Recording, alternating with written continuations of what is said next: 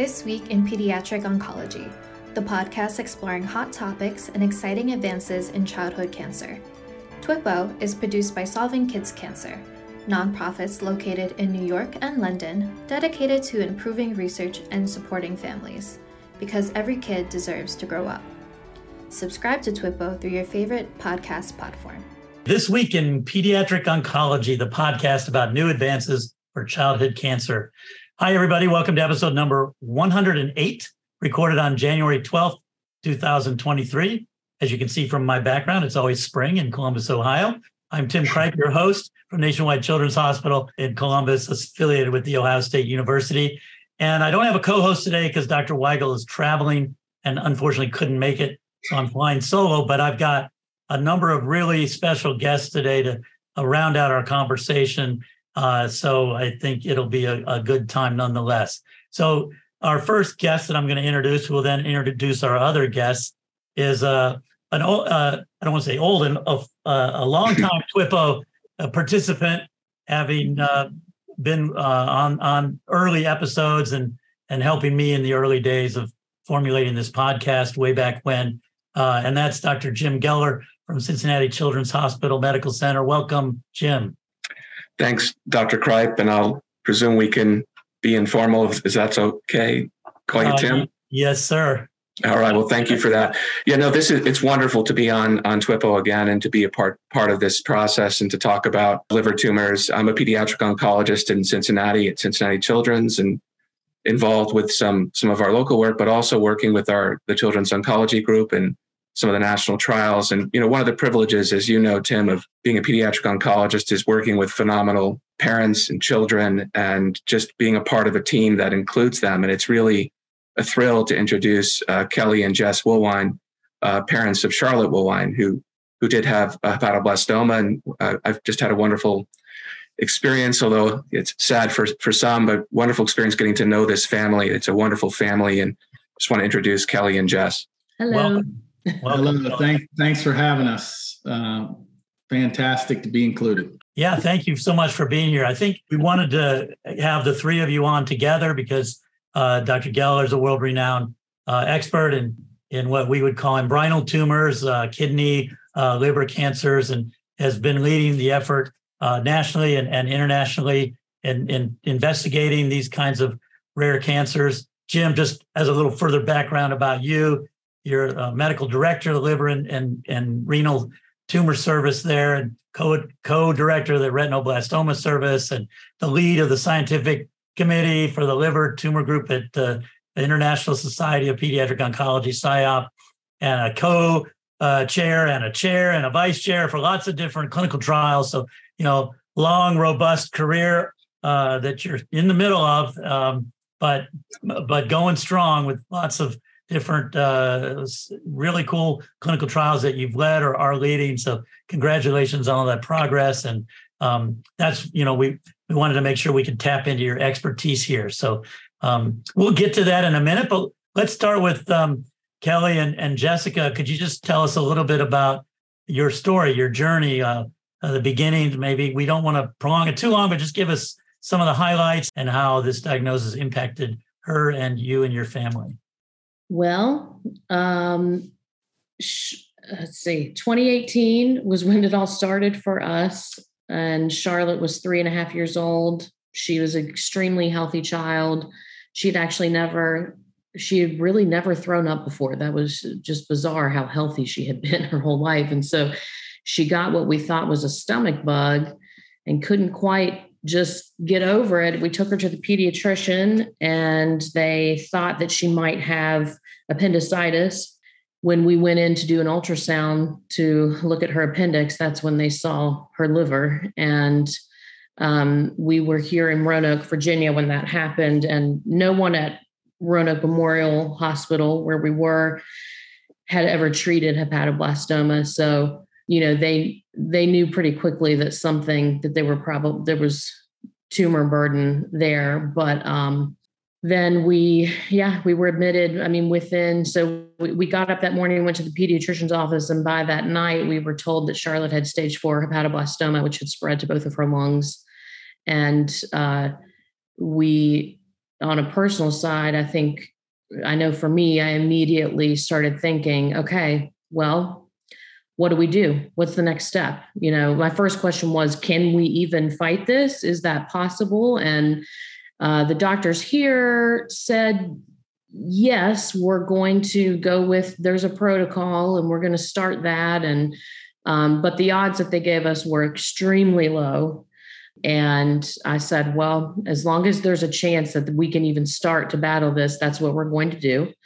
But Kelly and I immediately, knowing that it, learning very quickly, we had never heard of it either, and they had never treated it, we started doing our research and really trying to figure out what this was and who knows anything about it and and what all is she going to have to go through on this journey and who will need to be involved in that and so for us, we pretty quickly realized that we were going to have to leave Roanoke.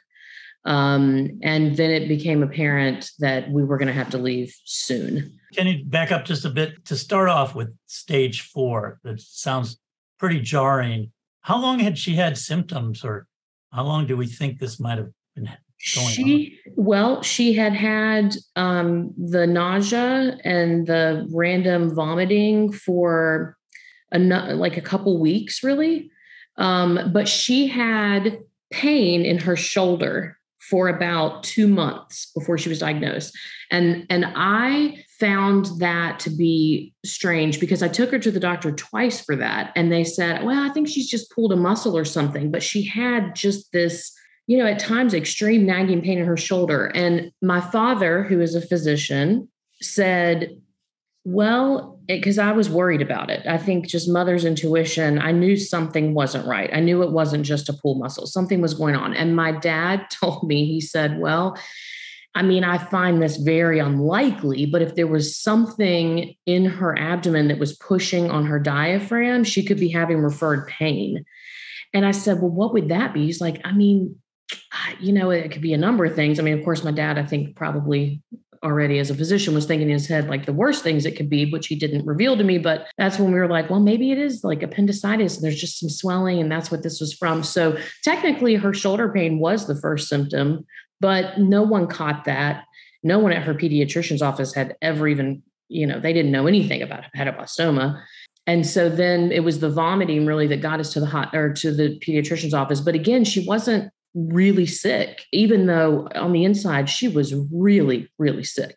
And so that's what it is jarring about this disease is that it can become so advanced with very little symptoms. Two things I learned from that story is your father's a smart man. he, and the other thing is cancer can be, uh, you know, hidden and mimic other things. Yeah. Sorry, Kelly. Yeah. Well, I, I was just going to say, you know, the the thing that's unique about pediatric cancer and a rare pediatric cancer to boot, you know, that's not on your radar as parent. You know, I, am an old guy. If if I, I went in and, and and you hit me with something, I don't know that I would be all that surprised. As a parent of a three and a half year old, that's a that's a train coming down the tracks that you never saw coming. And so the uh, the overwhelmment of that and then when you pile a rare disease on top of it, heck, that most of the people who are treating you have never seen. The unique part about it is your instinct is just to let them put their arms around you and what you want to do as parents is is just trust in the people that are standing in front of you that have diagnosed and said here's our battle plan you know as just said they painted a very grim picture for us because i think looking back on it all they had access to was statistics. Look it up. What are the numbers? Wow, the, Charlotte's got this and this and this and this. That ain't good. And that was their body language to us. So it, it was very tough. You, you want to take on faith that your your care providers, you know, are, are up here on a pedestal. They've diagnosed it. They know how to treat it you just buckle up, say your prayers, and you trust the men and women who are right there in front of you. But what we learned very quickly, and what I would say to anybody listening, is for God's sakes, we plead with you. If you don't do anything else, you, unfortunately, you have to take on the burden of asking questions and pressing for answers. You have to go out there and should you have to do that? Would you like to go into any competent care system anywhere in the United States and think in this day and age you got the best available? You'd love to think that, but you just can't take that for granted when it comes to pediatric cancer and particularly a rare disease. We don't take anything for granted. You know, we we don't trust any answer we get in our life anywhere. We're very blessed that way. Um, we asked. I knew Jim was going to laugh. I, you know, I know we've made his life very difficult because we don't let him get away with anything without you know without a lot of litmus testing. Um, but but we a- asked a lot of questions and demanded answers just just to learn and to make you know like Jess said she was the captain of this you know is this all we can do is this the best there is, is are you sure about that you know she really pressed on that and I, I, I tend to be her worker bee you know and it made sense to me this is not enough and so doing homework, getting out there online, calling upon all my professional relationships, anyone that I thought could be on the peripheral of the world of cancer. And, you know, as you guys pointed out, uh, when you start, you put in the word hepatoblastoma anywhere to anyone that's ever heard of it or on Google, uh, Jim Geller, Dr. James Geller, you, you're going to land there when you go down that rabbit hole. So, so we were very blessed to have the inclination first to ask a lot of questions and not take answers at face value. And then, second, um, that this disease had someone at the forefront of treating it, like Dr. Geller. Mm. Uh, but again, in the interest of broadcast to anybody listening, the, the, the what's the takeaway? Ask questions, push, and go look because anybody can administer chemo but what we learned, what, what our oncologists told us, and this is an exact quote, and this is not against any of the men and women that are here doing their best. They said, You are going to get the same treatment protocol anywhere you go. And you're going to get the same chemo anywhere you go. So you might as well be here where your support system is. Well, what we learned at Cincinnati Children's is the chemo and the, and the protocol that's published is a small tip uh, of a pyramid that's much bigger. Much uh, bigger. Just the tip of the iceberg. The things that that Dr. Geller and his team and the men and women at Cincinnati Children's did. 80% of all the things they did on a daily basis that that save Charlotte's life and keep us in the game were, were not on the radar uh, where we were diagnosed. And the only way that you could know how to navigate these little things and nuances that came up, even just very small details of her daily care, someone who is treated at least one, or, you know, where we got to go, Cincinnati Children's, who've treated several children with this exact rare disease, they know from experience how to answer these questions, how to navigate these nuances, how to you know, really give the best care because they've been through it and they've been through it. So it makes total sense that, of course, a facility where they've seen this over and over would be more fine tuned to give the best treatment. You know, treatment is not just words on a paper, it's so much more than that. And we we know that firsthand because of our um, journey. I wanted to unpack a little bit of what you said a little more in terms of asking questions and seeking advice and Googling and all that. Because what we have found is our patients often will get a lot of bad advice, or everybody and their mother and Uncle Joey or everybody wants to send you their thoughts. You know, you got to take this herb or you got to do that. How do you weed through the bad advice that you, or did you get what you in retrospect think was maybe misguided advice from anybody, uh, family members or others, friends? And how do you weed through that to what's sort of the the, the real stuff? Well, I, you're right. I mean, we got everything in our inboxes from you know doctors and hospitals to you know herbal supplements. Don't trust the doctors. You, you get everything. I think the the key point of data for us that Jess talked about is whatever disease you've, you've been diagnosed with, somebody out there, however rare it is, who's treated more of it than anybody else. And, and when we went digging at a hepatoblastoma, we talked to a lot of doctors who were learning from Dr. Geller. And, and when you look at who's treated, how many of this, where did they go? You know, it led us led us to him and his team. So my opinion would be if, if you're looking for anything credible, real, and data driven, who's treated it the most? Who's seen it the most? Find right. that. That that's the cheese in the maze. Go find it. There are new resources now also that are available that weren't available when Charlotte was diagnosed. Um, so this is a great point. And I was going to bring this back up, and I'm glad that you did, Tim, because uh, for a parent to figure out if they have the means to even leave where they are and try to find the best treatment, how do they do that? It's a great question. And, you know, I will say, I will say, I immediately, when she was diagnosed, also looked on social media and to see if there were any groups of families who were diagnosed. And that's a tricky you know that's a tricky thing to use as a resource because it's social media and you are going to have to filter through people's opinions. It's not very scientific you know but i will say that the facebook group for hepatoblastoma families on you know that i'm a part of is eh, sometimes very helpful. And everyone on there is pretty aware especially the ones that have been on this journey for a long time. They know kind of the centers of excellence in the United States for hepatoblastoma, and they know the, who the people are that are really doing things. But now we have hepatoblastoma.org, which is a wonderful resource. And hepatoblastoma.org is set up very nicely to help families who were first diagnosed and tell them here are the centers of excellence. Here are the places that are really doing something with hepatoblastoma. So that's a wonderful resource. You know, depending on what the cancer is, there are other resources like that out there for other rare pediatric cancers. Hepatoblastoma.org did not exist when we were diagnosed. Um, however, it does exist now and it's a wonderful resource. So there are those resources out there. And I think, you know, if you can find a .org for what your child has, it's probably going to point you in the right direction.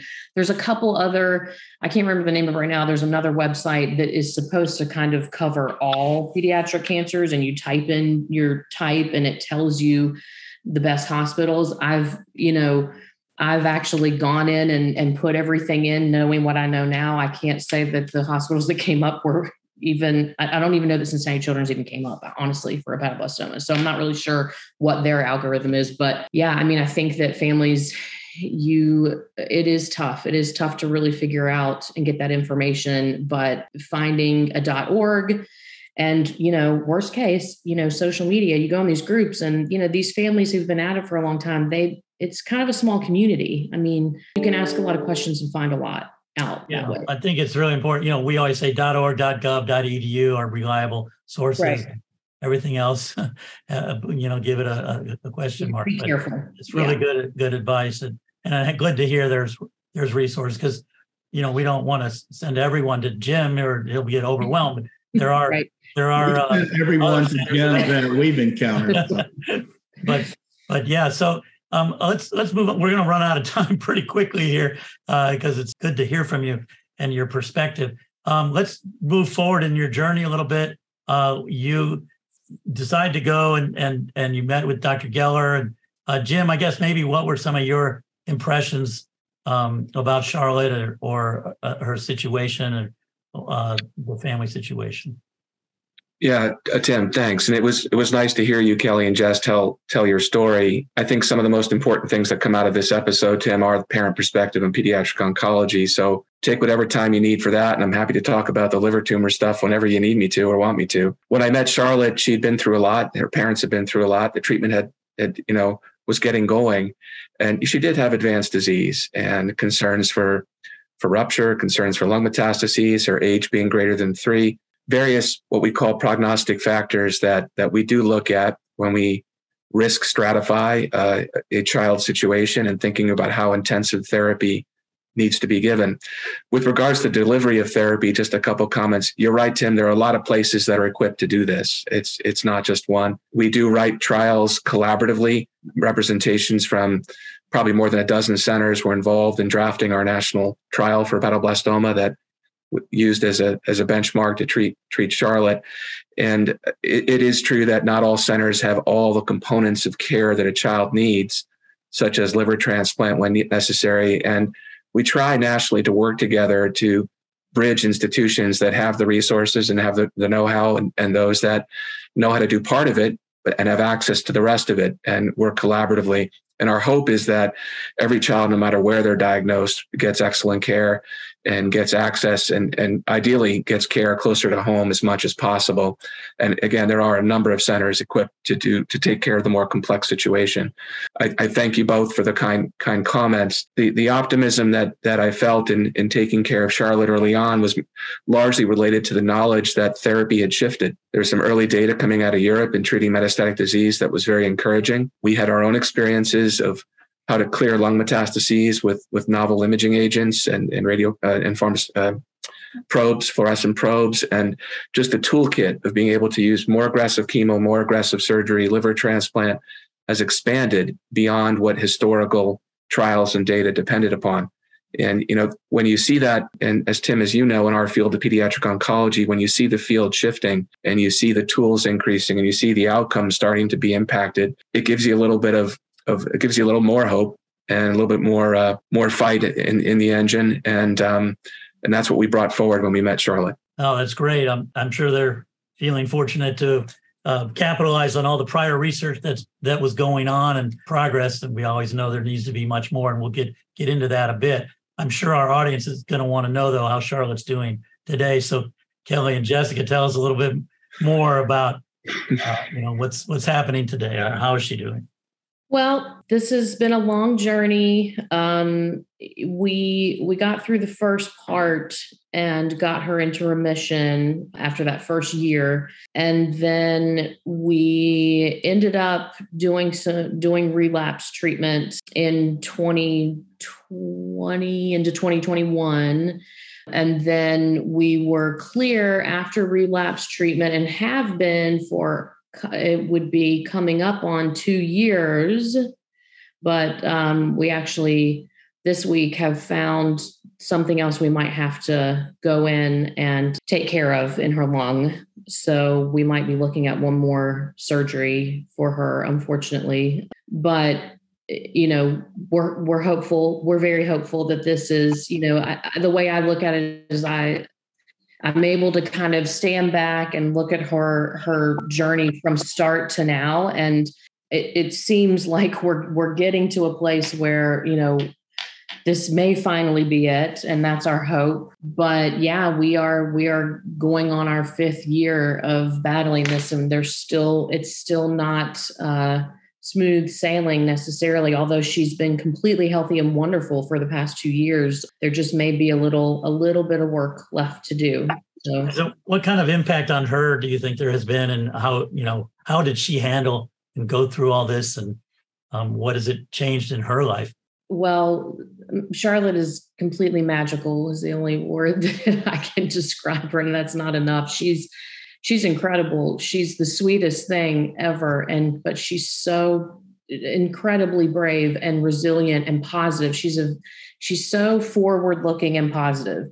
And she doesn't dwell on things. And she kind of just in this beautiful way moves through it. And she knows it's part of her story. She wears her scars like a badge of honor. And this is a little different ground. We're in new ground right now because she is seven and a half now. And we haven't had to have, you know, in fact, to be honest with you, we haven't had the discussion with her yet about this new surgery that's about to happen. And so it's going to be a little different because she's a lot more aware now and she's going to have different questions. And um, to be honest, it's just, it is, uh, that is a really new, difficult part of navigating this is to keep it as hopeful and positive for her so she's not scared and so that she continues to have that brave, beautiful attitude towards all of this because I think that's a big part of her healing and her getting through it. And so yeah, that's that's kind of where we're at right now. We we're about to have that conversation with her. So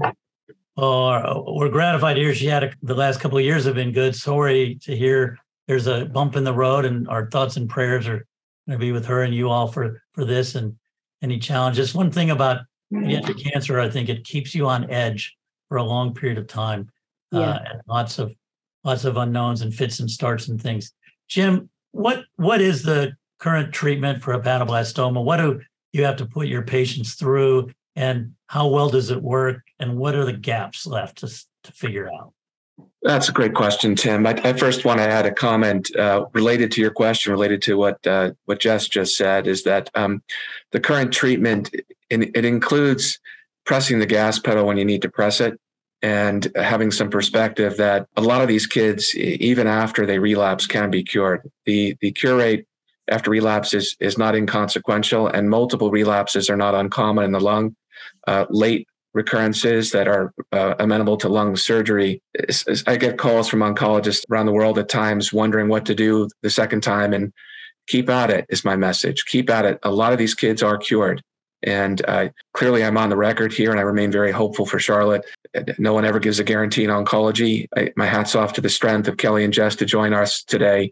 Uh, but I just want to express uh, express true hope and I, and optimism, and uh, uh, keeping at it is a message I would share with our oncologists, especially when they are slow indolent processes, because these kids can do well. That that's the back end. On the front end, uh, we do stratified therapy to answer your question directly, Tim. Um, there are patients who present with low risk who can be resected and and and do fine. It's a very rare group of what's called pure fetal hepatoblastoma. That's stage one where you resect it and you give no chemotherapy. The larger majority of patients who have resectable disease up front, about, about 20% of the kids, have what's called group A disease, and they generally re- require a couple cycles of chemotherapy. Uh, with very very high survivals, and um, it's it's cisplatin based. With a couple cycles, we usually don't see too many long term effects, but hearing loss is is one of the key ones. For those that have unresectable disease up front, but where there are no metastases, um, we do stratify based on other prognostic variables, such as where is the tumor in relation to the veins inside the liver and how challenging would it be to res- be resected? Did, it rupture? Uh, is it climbing into the vein itself? And this is something called a PRETEXT score. And we, we are studying the best approach to that. There are lower risk groups where we're questioning whether two or sorry four or six cycles of cisplatin monotherapy uh, is enough and then there are more advanced situations where we're testing the question of six cycles of cisplatin versus uh, six cycles of cisplatin with other drugs like doxorubicin, 5-fluorouracil, and vincristine. And in the European uh, side, they're, they're, they have an older approach that incorporates carboplatin as well for that group. And uh, our current international study called the PHITT trial incorporates a, third arm in Europe. The fourth group are those that have metastatic disease, like Charlotte, and um, it involves uh, aggressive chemotherapy for about 11 weeks and we hope that the lungs clear by then. For those that clear, they get another nine weeks of chemotherapy. For those that don't clear, we're testing the question of adding a different agent, irinotecan, or adding an agent called the etoposide, and seeing if 18 weeks of either of a cocktail afterwards makes a difference for those whose lungs don't clear right away. Of course, the primary tumor has to be dealt with. And in the more advanced situations, uh, sometimes liver transplant is necessary. Overall, about one in five children diagnosed with hepatoblastoma seem to require a liver transplant. Um, we are learning how to tailor all of these therapies. I threw a lot of drugs at you pretty fast and sort of glanced over. I know that we don't have an enormous amount of time. Um, we're learning how to tailor therapy to the child better and better. Uh, our efforts are to try and reduce therapy where we can, intensify therapy where we need to, try and reduce long-term effects and Im- improve cure. And to do that, Tim, we're doing that through an international study I mentioned called AHEP 1531 in the Children's Oncology Group, or PHITT, which is the international approach, uh, international group. It, it, includes Children's Oncology Group in North America, New Zealand, Australia. It includes the SIOPEL, which is the International Society of Pediatric Oncology in Europe and Liver, which includes all the European countries as well as some others. It includes the Japanese Children's Cancer Group, which includes Japan and some other areas in, in Southeast Asia. It's a true world study. It involved five to seven years of all of us from the world getting together to study this rare cancer. And eventually in 2018, it, it launched. And since then, despite it being a rare cancer, we're about to enroll our 1000th child with hepatoblastoma through an international collaboration where we can really ask and answer some of these questions about how much does each kid need so it is a rare cancer, and the only way to study it well is to collaborate. And um, I'm, I'm privileged to be to be able to be involved with that. Wow, one thousand. That that's going to yield a lot of information. our target's twelve hundred, but uh, we're getting there. That's fantastic. I mean, it's it's uh, so. I don't think people on the call or listening probably uh, appreciate the yeoman's effort it takes to be able to do international studies uh, the especially with tissue samples being involved. So congratulations on all that progress. What are what are your big unanswered questions? Do you think, you know, for a hepatoblastoma? Yeah, Tim, I, I, think it comes down to uh, where can we get away with less and where do we need more? You know, reduction of toxicities is important. You know, I in, in my clinic, about half the children that get treated for hepatoblastoma usually end up with hearing aids for hearing loss as a long-term side effect. And um, understanding can we give less cisplatin to some of these kids? Obviously, biology leading to better drugs is always nice, but with the current tool set, can we give less? And uh, the other question is, can we prevent hearing loss with hearing protection agents such as sodium thiosulfate, which has recently been FDA approved for localized hepatoblastoma to try and reduce uh, the rates of hearing loss? For those with more aggressive disease, some of the key questions are when does a child really need liver transplant versus can a surgeon do some fancy work with their scalpel and do what's called a an aggressive resection and um, and that's debated with children who have multifocal disease. In the liver some surgeons can carve them out. And some surgeons uh, usually it's not a skill it's an intellectual decision making and I, I, you know there are the surgeons are working together nationally and internationally actually to try and ask an answer when a, an aggressive local surgery versus a transplant's the right thing. How to use a fluorescent probe indocyanine green and targeting uh, lung metastases and helping resect these small nodules that if you give some of this into the vein the day before and you take a scope and, and, glow some light on the lung, you can actually see some green glow in certain areas and you can pick up these micrometastases. And is not going to make a difference in relapse rates, just picking up things that are less than a millimeter in size and resected impact outcome. How does that help at the relapse setting? That's an important question of how to use this new tool. And again, how much chemotherapy is needed for those who have metastatic disease. Uh, we are shifting the curve in outcomes there, thankfully what remains the Wild West um, is how to deal with relapse. There have been no real formal studies, no long prospective studies. To achieve that, we've developed a relapsed um, and refractory hepatoblastoma registry that has launched. You can find information about that on hepatoblastoma.org, or if you just look up um, rrhbl.org. Um, um, we're trying to centralize knowledge and collaboration with centers from around the country and investigators around the country. Um, it's uh, in collaboration under a liver tumor research collaborative between Cincinnati and Boston. But we're, we're involving anyone interested to participate, uh, not just at the parent level, but at, at the oncologist, surgeon, and biologist level. It truly is collaborative, discussed nationally, and how we can integrate people and and advance our understanding of how to deal with relapse and second events. When you take rare and make it more rare, our knowledge base gets a little bit less and evidence becomes less, and we need to improve our evidence you think there's any role for immunotherapies, which are you know a hot topic in cancer these days? Yeah, you, know it's a great question, Tim. There there are, there is preclinical work looking at PD one, PDL one, and various other genomic profiles and different findings within the cancer. And I think if you look hard enough, you can identify a predictive marker that would suggest immunotherapy will work in every cancer. Whether it will or won't is, is another question. Like like other embryonal cancers, hepatoblastoma are fairly genomically inert, meaning they don't have lots of mutations. And we know that mutational burden or lots of mutations predicts for benefit from such immunotherapy. I've treated a few patients off not a clinical trial and haven't seen robust responses. There's anecdotes out there. Um, so I say haven't seen robust responses. There's anecdotes out there. There's interest to try and study them more formally, uh, the PD1 inhibitors in particular. It is more complicated for those post liver transplant that are on immune suppressive therapy, debated in the literature whether such patients should get uh, immune therapy. And some do and some do okay, and some do and have liver problems. So it, it's yet to be formally tested. Uh, there's preclinical data that would point both ways, anecdotal data that may be on the on the slight side, but um, that's the best I can do at this point. Yeah, uh, I think you know there's still much to learn and much to study, and it takes longer with a rare rare cancer like that.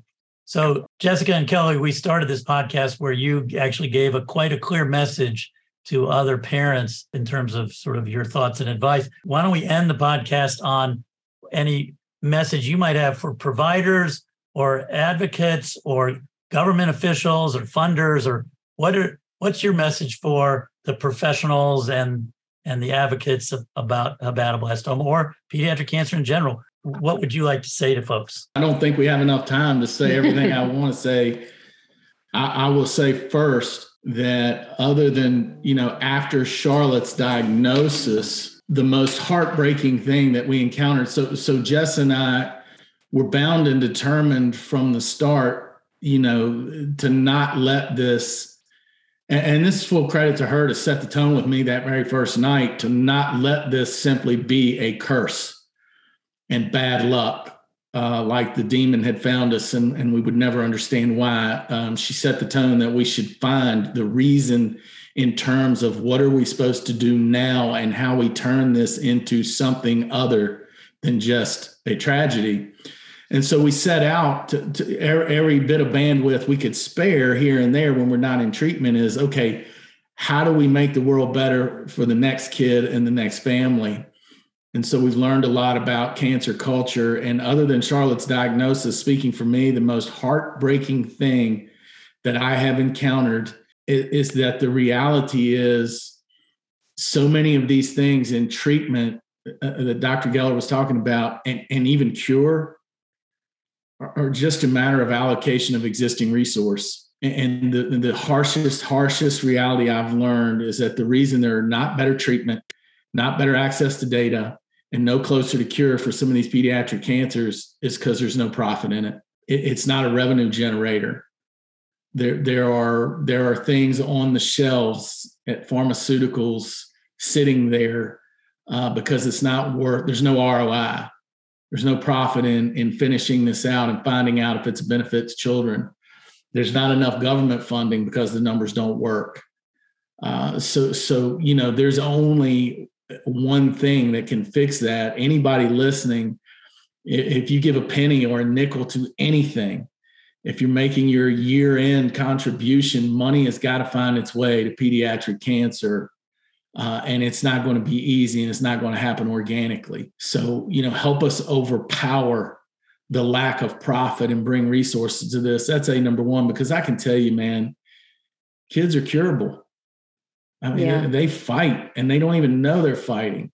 Their, their bodies can do amazing things. Their spirit. I mean, little Charlotte's got the heart of a dragon. She, you know, there was just all the things that Jim and his team did to her. Uh, she she never batted an eye, and that's the the wonderful thing about children. And and then the other thing I would say is for the parents in general, you hear the word aggressive and sometimes in describing these cancers and diseases, and you'll hear Dr. Geller and his team talk about being aggressive in treatment. Well, the parents need to adopt that word too. You've got to stay energetic and hang tough. It is a marathon, not a sprint one of the very first teams and doctors that I talked to as we were working down the rabbit hole to get to Dr. Geller, we were probably only four or five days into this journey. He said something that, that I'll never forget. He, you know, he was saying, he was kind of shedding some light on what our journey was probably going to be like clinically and surgically and treatment, things like that. And, and my jaw was just hitting the floor because no one had said that to me yet. He said, you will not beat pediatric cancer. Number one, you've got to wrap your head around there's going to be a heavy price. Number two, you're going to be at this for a good long while. And number three, it's going to take everything and more. Get your energy right, charge up your batteries, ask questions, be energetic, be in the game, learn the labs, understand the language, talk to more than one doctor and, and, you know what's wonderful is the doctors, every doctor we encountered right up to Dr. Geller were approachable and informative and patient with us and answered all our questions. They were so accommodating. Uh, it, it's right there, but unfortunately, in pediatric cancer, it's just not going to land in your lap. Uh, there's there's no resource you can just pull off the shelf, a directory you look at and it tells you where to go. So to the parents, be aggressive, get get in the game. That's fantastic, uh, inspirational message and and a call to action, uh, and, and, a good good way for us to to close out here. I think so. Thank you, uh, Kelly and Jessica, for for being here and for all your great comments, and we appreciate uh, your sharing your story with us today. Uh, thanks so much for having us, Tim. And and as, as Dr. Geller said earlier, we're on record, and and I would I would just not be able to live with myself if I didn't say the you know the miracle we're living today are because of Dr. Geller and his team. Yeah. had we not gone there, we probably wouldn't be here. And we are so thankful for the work that he and his team are doing. They are world class, they are unique, and they are passionate about what they do. Yeah, they are. Well, thank you, Jim, for for being all that and providing great care as well as uh, research and for sharing your knowledge and and perspectives with us today. So it, I think that's it for this week. Thank you all for listening. Thanks to the team for Solving Kids Cancer, a nonprofit charity dedicated to improving survival through creating novel treatment options for children. Remember, the more we learn, communicate, share ideas, and work together, the faster we'll reach the day when all childhood cancer is preventable or curable. As always, keep up the fight. And thanks for listening to This Week in Pediatric Oncology. We welcome your comments, questions, or thoughts on topics for future episodes. Just drop us a note at twippo at solvingkidscancer.org. You can follow Dr. Cripe on Twitter at KidsOncDoc, send an email to Dr. Weigel at weige007 at umn.edu, and find all TWIPO episodes at solvingkidscancer.org.